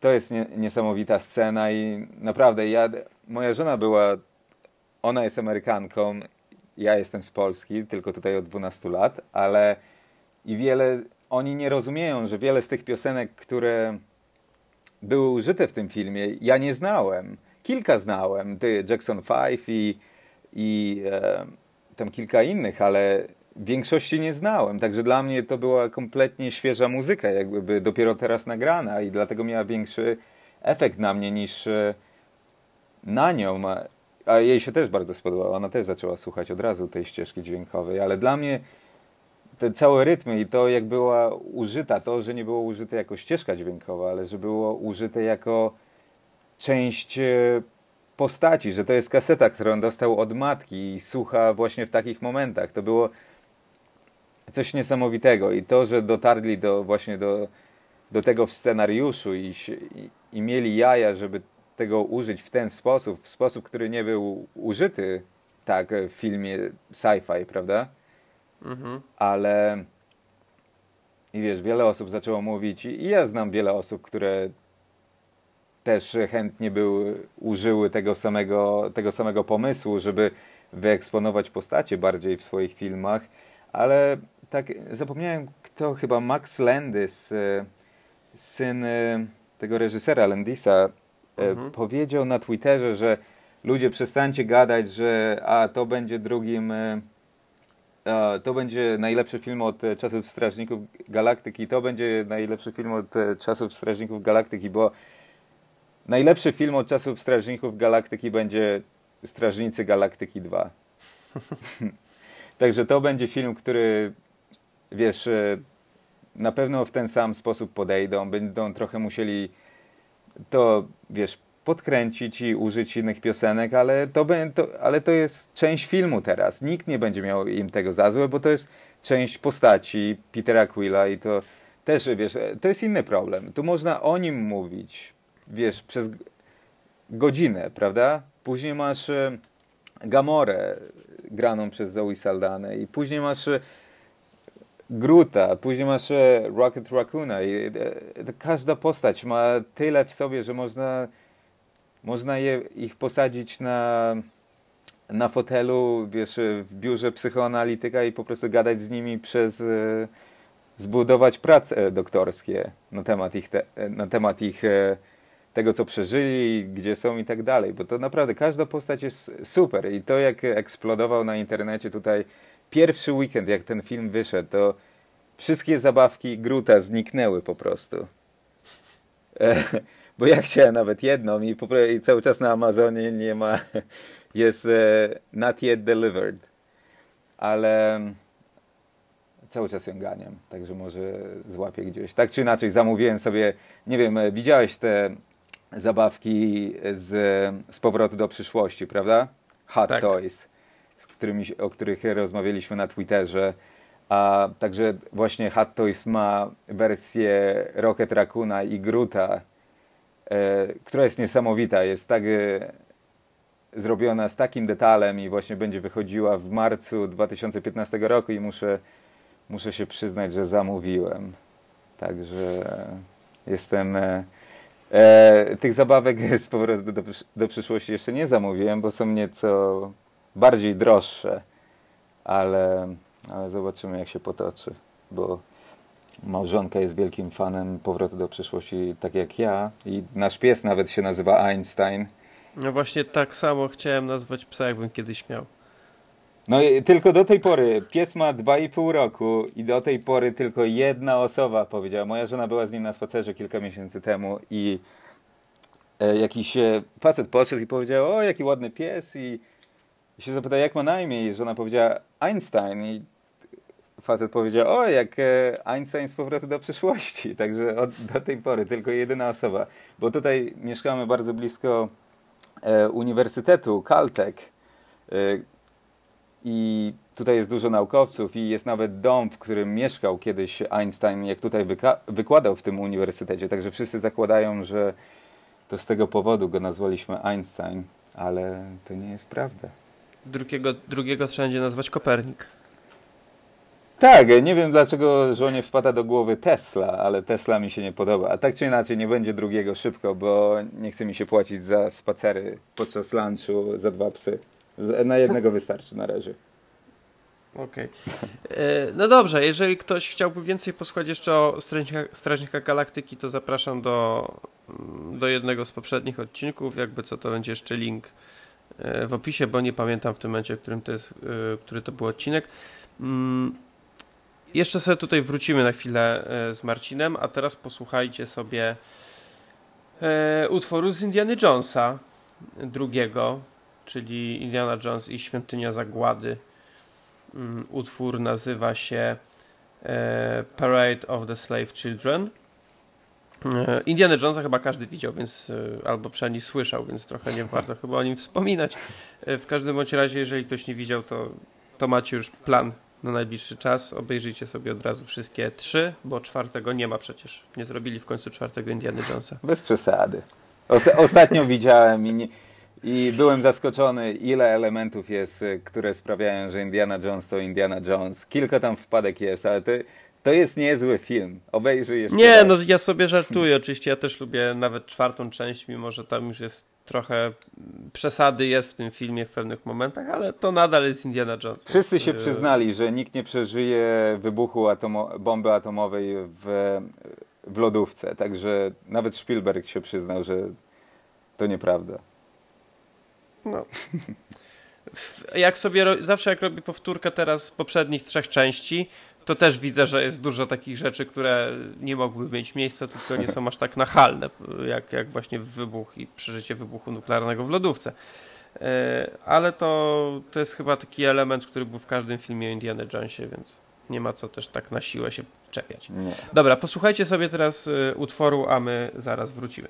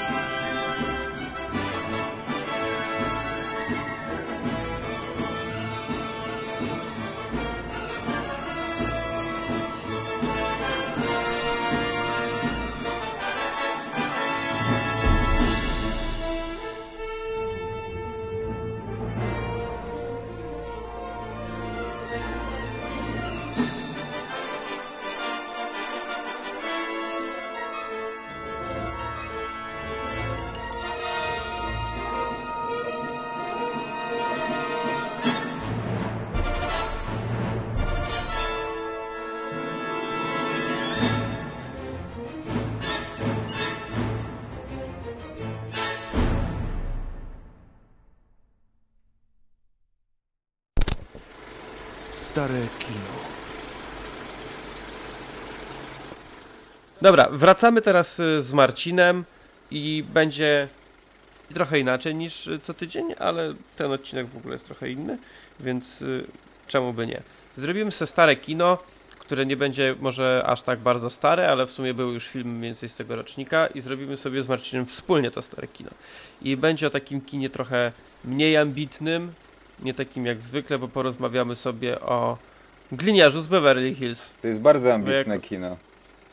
Bardzo ambitne kino akcji i komedii i wszystkiego, bo w tym film ma bardzo dużo różnych rzeczy, które ja uwielbiam. No tak, no i Martin Brest, pierwsza część, reżyseria, główna postać oczywiście Eddie Murphy, jedna z jego największych ról i chyba najlepszych. Film opowiada historię o gliniarzu z Detroit, wbrew temu co mówi tytuł,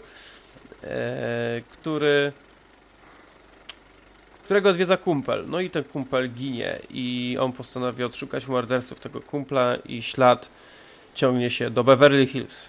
No i tam rozpoczyna własne śledztwo, poznaje kilku innych policjantów i zaczynają się niezłe jaja. Z bananem w samochodzie. Do tej pory jestem szokowany, że banana nie ma na plakacie tego filmu.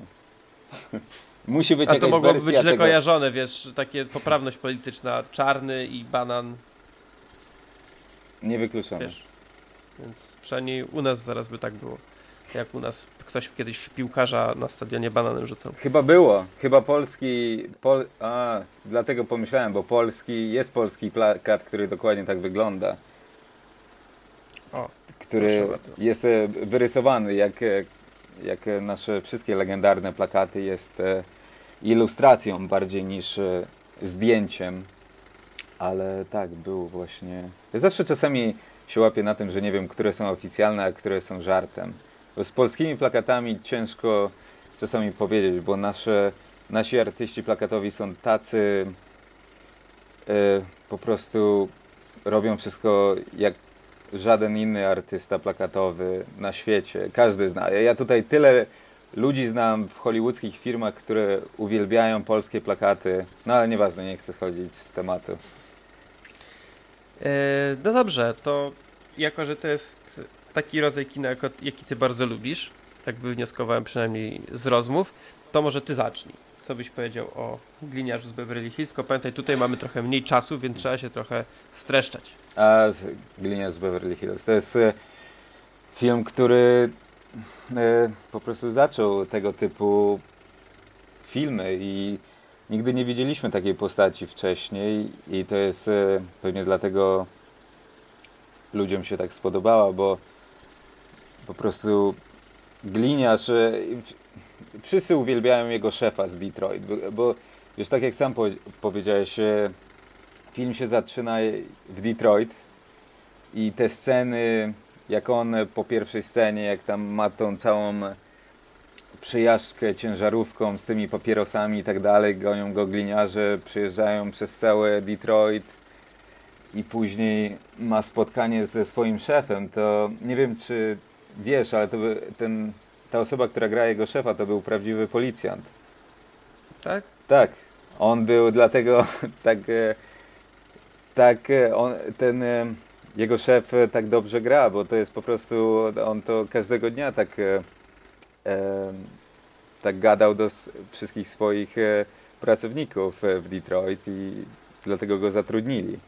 Ale naprawdę do tej pory to jest jedna z moich ulubionych postaci w tym filmie.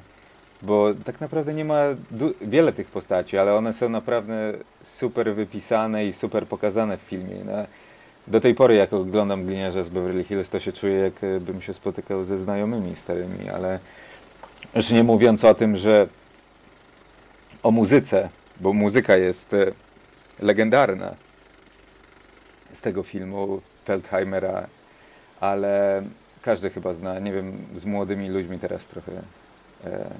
nie wiadomo. Gorzej. Trochę gorzej, niewykluczone, albo znają... Nie każdy zna YouTube, więc wiesz. Ja pracuję z osobami, które nigdy nie widziały Miami Vice, także nie wiem, co o tym sądzić, ale nieważne. Nie, po prostu film, tak jak powiedziałeś, zabijają jego kolegę w Detroit, który przyjeżdża go odwiedzić i on leci do Beverly Hills, żeby się zemścić i poznaje kilku policjantów stamtąd,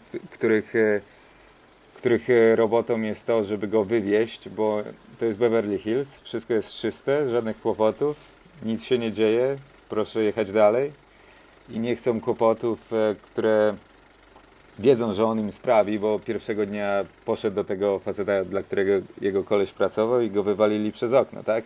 Tak, i tam jest taka scena, że go policja zgarnia za zakłócanie spokoju. On mówi, jakie zakłócanie spokoju? Przecież to mnie wywalili przez okno. Tak, no i to jest jedna z takich scen, która jest, którą wszyscy teraz uwielbiają pauzować z Blu-rayami i tak dalej, bo wszystko widać i tak wyraźnie widać, że jego wywalają przez okno. To nie jest Eddie Murphy, prawda? Także jest kilka takich scen w tym filmie, gdzie wiesz... Jak byłem młody, nigdy nie zauważyłem i mnie... To nie chodzi o zauważyłem, nikogo nie obchodziło, prawda? Ale właśnie go zabierają, on poznaje tych policjantów i oni są tacy bardzo... Wiesz, według książki, według kodeksu i on ich powoli, wiesz, przegabaca na swoją stronę i bierze ich do różnych miejsc. Oni mu pomagają i oczywiście jak on wszystko robi, to jest tyle scen z Eddie Murphym, które były zrobione tak szybko. Ta scena, tak jak pierwszy raz jak rozmawialiśmy prywatnie, to ci opowiadałem, że właśnie ten wspomniany uniwersytet, który tu jest obok, ta scena, którą widzimy, jak on przyjeżdża pod taki niby... bardzo ładny hotel, żeby wejść i tam pogadać z tym facetem, który zabił jego kolegę. To jest taki country club, taki prywatny klub. I wiesz, jak podjeżdża samochodem, to nie mieli żadnego dialogu tam. To był tylko, miał podjechać, wyjść, dać klucze temu waletowi i wejść, prawda? I Brest mu powiedział, okej, nie mamy żadnego dialogu, rób co chcesz. Wiesz, Murphy podjeżdża i jako Foley i mówi, daje klucze waletowi i mówi, okej, ale bądź uważny, bo ostatnim razem wszystko, co widzisz, się zdarzyło, jak przyjechałem tutaj ostatnim razem i niektórzy wiedzą, niektórzy nie wiedzą, ale jego samochód z Detroit jest po prostu tragedią. Tak, jest taki już stary, poobijany cały. Nie powinien jeździć. Bez farby. Ale także to był jeden z najlepszych dowcipów i właśnie tutaj kręcili obok. I, no, bardzo dużo tutaj filmów kręcili w całym Los Angeles. I to też szkoda, że wiele tych produkcji właśnie idzie poza Los Angeles, do innych stanów i innych krajów, ale jednak cały czas mamy tutaj dużo historii filmowej i Glinia z Beverly Hills jest jedną z nich. Ale nie, po prostu to... Chyba główną fajną rzeczą w tym filmie jest to, jak po prostu te postacie, nawet ten szef Departamentu Policji w Beverly Hills, jak oni się zaprzyjaźniają i to czuć. I to jest coś, czego brakuje w wielu filmach obecnie. Ta taka bliskość ludzka i nawiązywanie nowych przyjaźni. To jest coś, czego...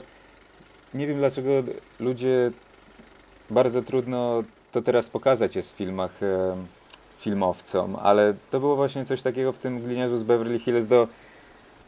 Każdy widzi to w swoim życiu, każdy jest w nowych sytuacjach i poznaje nowych ludzi, przyjaźnie się rodzą z najróżniejszych powodów i tak dalej.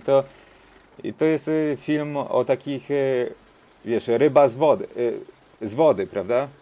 Ryba wyskakuje z wody, jest na lądzie i nie wie co robić, nie wie co oddychać i to jest Eddie Murphy w Beverly Hills. To jest kompletnie inny świat. To, co widzicie w telewizji, to wszystko prawda. Tak na marginesie, jak ktoś nie był. Ale... I to też wiele rzeczy widać cały czas. To, co widać w filmie tutaj, to widać cały czas. To jeszcze tylko ja tak wspomnę, że film jest jednym z takich przełomowych punktów w karierze Eddie'ego Murphy, To właściwie on tam jeszcze grał oczywiście wcześniej w filmach, bo Nieoczekiwaną zmianę miejsc Aykroydem wcześniej nakręcił.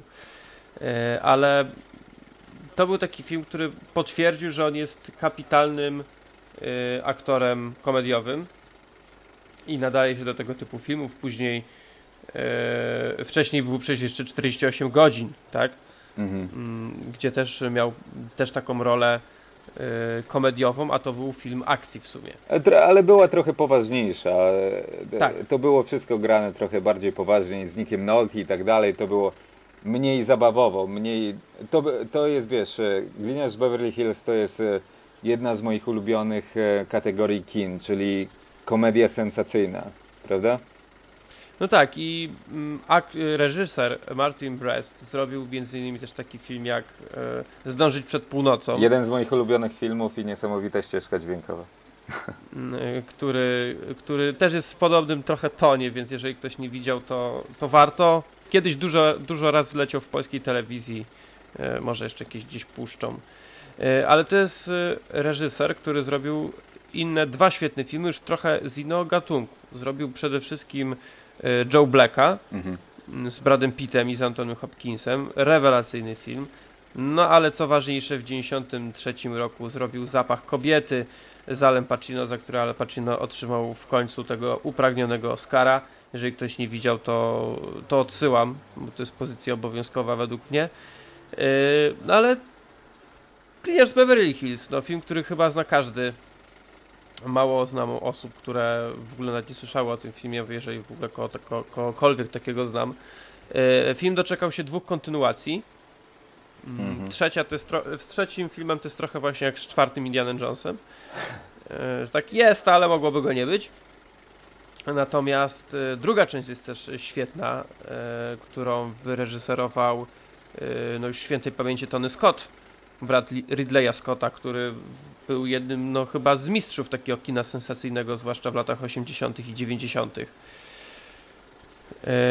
Więc tam również bardzo udana kontynuacja, nie wiem czy lepsza, ale wydaje mi się, że na równi dobra. Z tym bym się zgodził.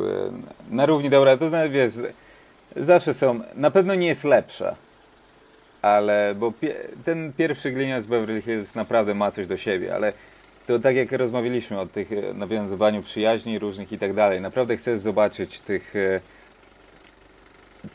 te osoby znowu, prawda, w nowej sytuacji i tak dalej. I to ten pomysł, który wymyślili, że ten szef policji, wiesz, zostaje postrzelony i dzwonią do Foleya, żeby przyjechał i on tam rozwiązuje im to. I to widać, to jest bardzo interesujące, że jak Foley idzie odwiedzić córkę tego szefa policji, oni rozmawiają jakby razem spędzali wakacje i to też pokazuje widzowi, że już wiesz, to jest kilka lat wcześniej i naprawdę ta przyjaźń, jak przyjechał do Beverly Hills, nie była tylko na chwilę, tylko to się naprawdę zamieniło w przyjaźń taką życiową, prawda?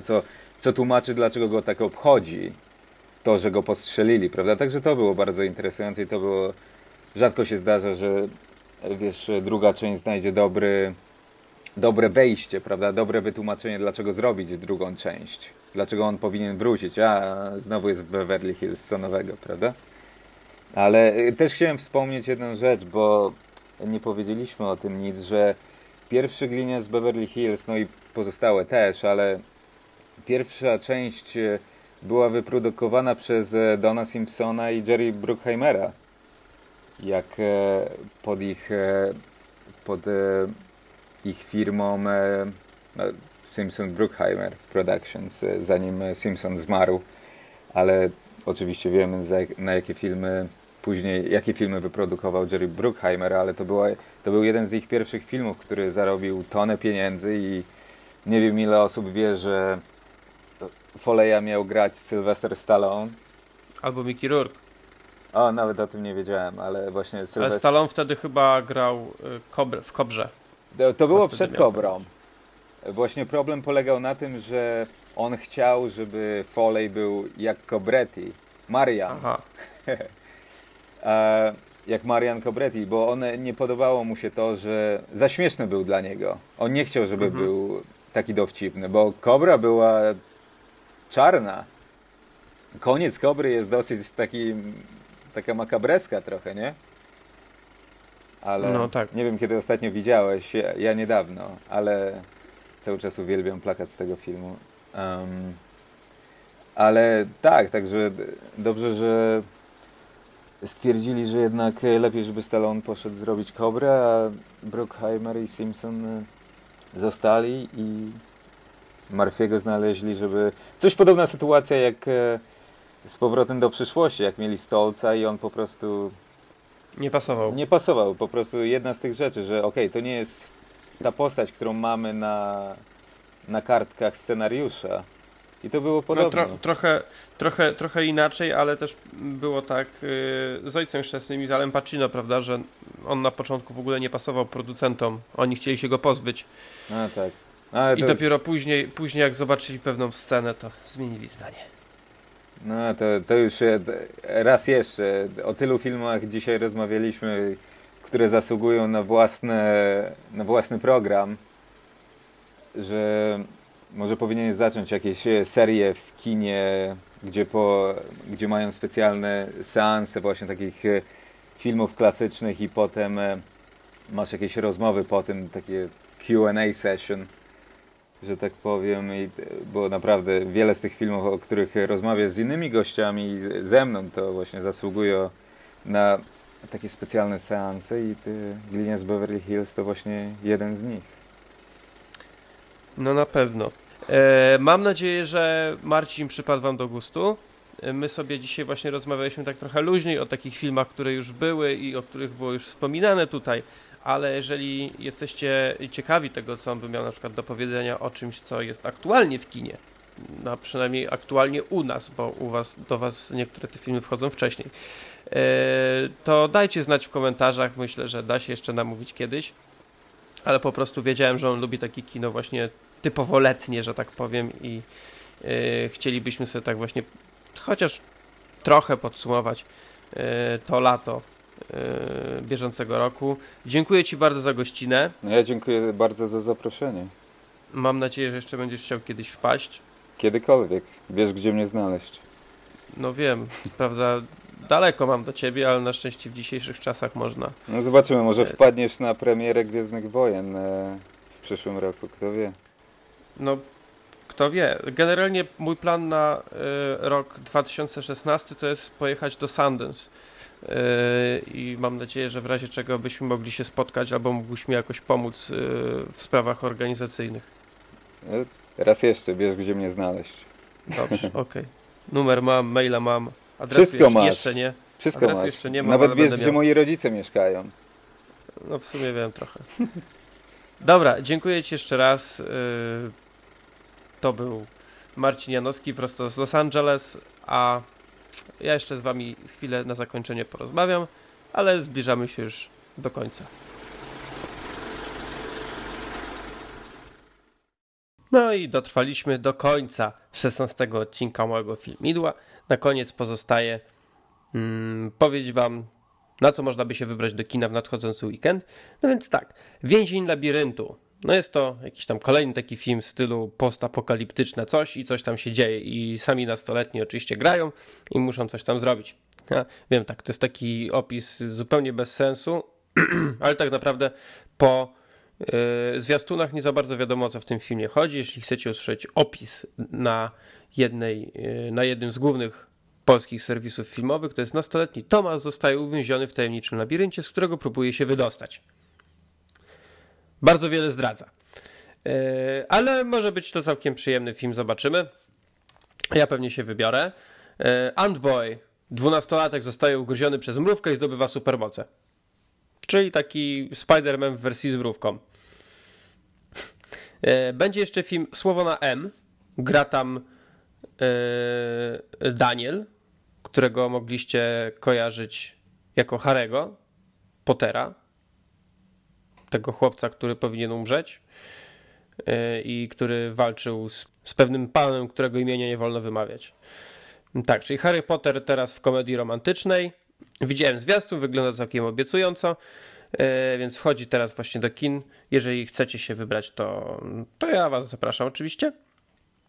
Ale taki chyba jeden z głównych filmów, który wchodzi w tym tygodniu do kin, polska produkcja, bardzo długo wyczekiwana, bardzo głośna, Miasto 44 Jana Komasy o powstaniu warszawskim. Zwiastun widziałem już tyle razy, że już po prostu mam go dosyć, bo przed każdym razem jak idę do kina teraz od przynajmniej miesiąca, to ten zwiastun leci. Ja jestem do tego filmu trochę sceptycznie nastawiony, ale oczywiście bardzo chcę go zobaczyć, chcę się przekonać i trzymam gdzieś tam pod stołem te kciuki, żeby mój sceptycyzm się nie potwierdził, żeby się to okazał naprawdę fajny film, bardzo dobrze zrobiony i bardzo dobrze zagrany. Mam taką nadzieję i tu jeszcze tak chcę was zachęcić. Jeżeli jesteście z Warszawy, nie wiem czy wiecie, mamy w Warszawie takie kino Femina, które od chyba 75 lat już istnieje, ale niestety po tym weekendzie już to kina nie będzie, bo no tak się złożyło, że lokal został wypowiedziany właścicielom kina i na jego miejsce powstanie bardzo przydatna rzecz, która jest niezbędna wręcz każdemu prawdziwemu Polakowi, a zwłaszcza warszawiakowi, bo jest ona bardzo rzadka, czyli hipermarket Biedronka. Niestety, no tak to już jest. Kultura umiera, ale warzywa codziennie w niskich cenach muszą być. I właściciele kina Femina zdecydowali, że w ich ostatni weekend będzie wyświetlany tylko film Miasto 44. I ja, mimo że Feminy nie mam po drodze za bardzo, to ten film jadę właśnie zobaczyć w tym kinie. W ostatni dzień, w niedzielę. Trochę przykro mi i głupio, że tak rzadko do tego kina chodziłem. Trochę tego żałuję, ale stwierdziłem, że no przynajmniej na koniec będę chciał w należyty sposób to kino pożegnać i jakby podziękować mu za to, że było obecne w Warszawie przez tyle dziesięcioleci. Wielka szkoda, chociaż mam nadzieję, że jeszcze w przyszłości kino Femina jakoś powróci, może w innym miejscu. Kto wie. Więc to są premiery nadchodzącego weekendu. Dziękuję wam bardzo za przesłanie tego odcinka. Mam nadzieję, że wam się spodobał, że Marcin przypadł wam do gustu. Jeżeli byście chcieli kiedyś posłuchać o czymś jeszcze od Marcina, może trochę bardziej związanego jakby z kulisami Hollywoodu albo po prostu z tym, jak to jest naprawdę w tym Hollywood, to jak to wygląda mniej więcej, jak Amerykanie postrzegają niektóre filmy i niektóre kina, no to piszcie w komentarzach. Ja to Marcinowi oczywiście przekażę i może następnym razem, jak go zaproszę, to sobie o tym porozmawiamy. Dziękuję jeszcze raz. Zapraszam was za tydzień, we wtorek o 20 tradycyjnie. No i co? Życzę udanego weekendu, udanego całego tygodnia, owocnych premier i mam nadzieję, że odkryjecie coś ciekawego jeszcze, co można było obejrzeć. Jeżeli tak, to polecajcie w komentarzach. Dzięki, do usłyszenia. Cześć.